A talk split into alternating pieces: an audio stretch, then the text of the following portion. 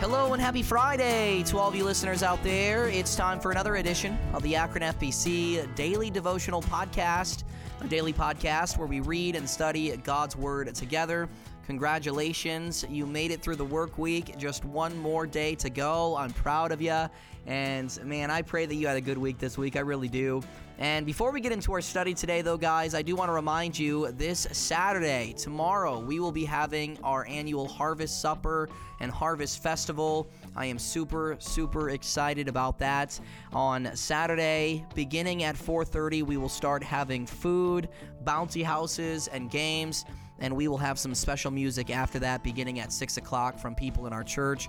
And i am super excited about this guy. It's going to be an awesome event. So please if you're not doing anything on saturday make your way to our church akron fbc 300 country club lane akron iowa and we would love to see you there. And if you're a first time visitor, we will make sure to get you a gift bag.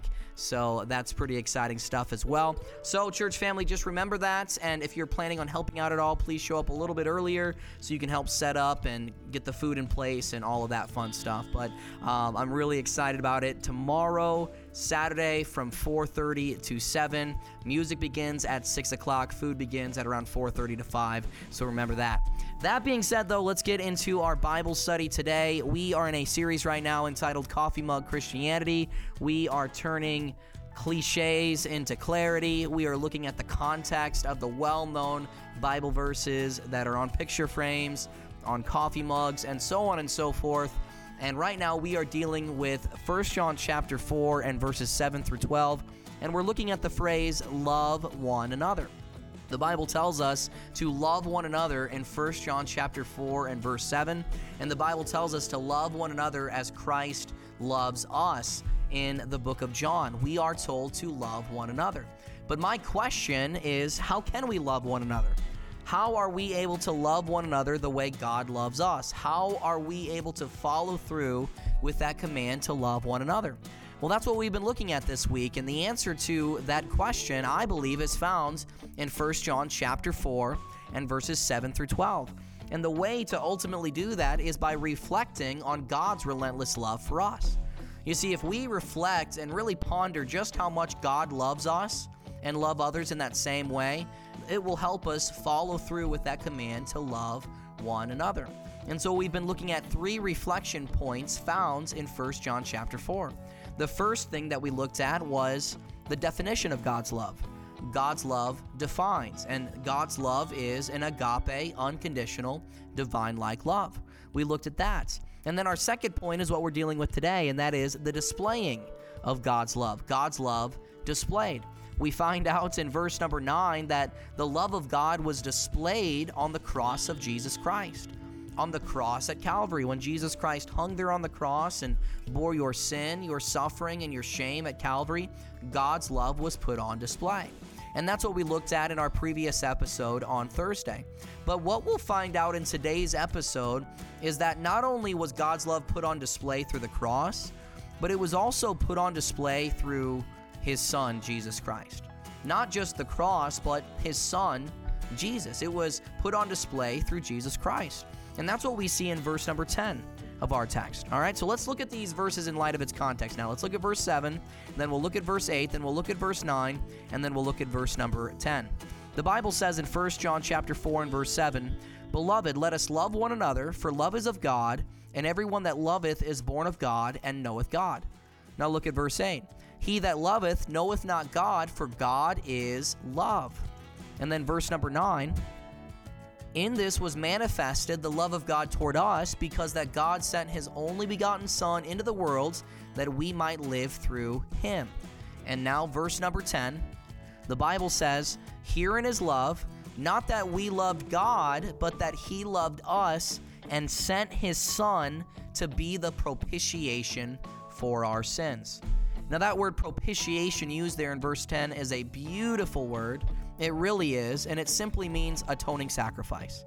And what we find out in this text is Jesus Christ is our atoning sacrifice. Jesus Christ is our atoning sacrifice.